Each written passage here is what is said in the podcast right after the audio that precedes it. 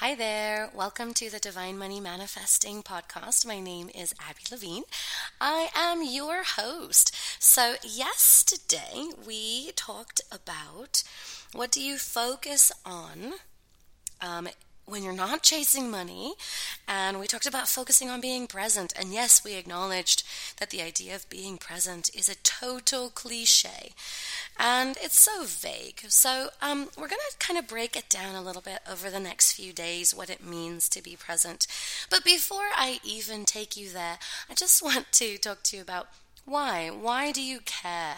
What does it matter to you? Why to be present and, um, and, and why you should work on this skill. Well, honestly, the bottom line about why to be present is because.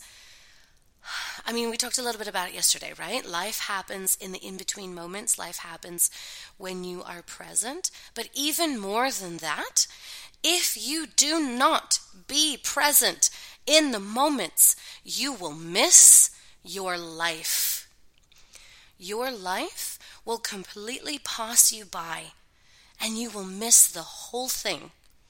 You won't be present to enjoy the, the small victories, the micro wins, to enjoy those moment by moment experiences when your child shares something beautiful with you, um, when you are able to be there for a friend and encourage their growth or expansion.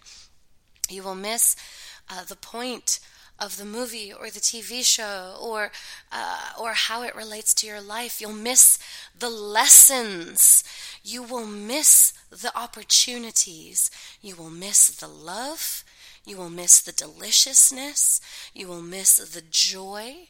You will miss the the sad moments that that are there to contrast the beautiful, gorgeous, yummy moments, you will just simply miss your life. And that really is one of our biggest challenges um, as humans. Like, this is not something that just you, my darling, are dealing with, or just me.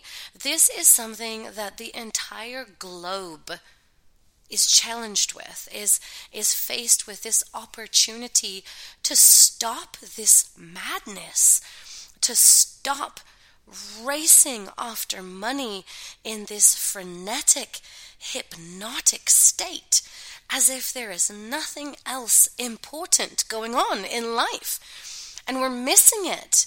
We're missing our opportunities to enjoy being human. My god being human is so beautiful. We have all the flavors, we have all the smells, we have all the different nuances of feelings and emotions, we have all the different experiences. We have so much empathy. There's so much to experience here on earth.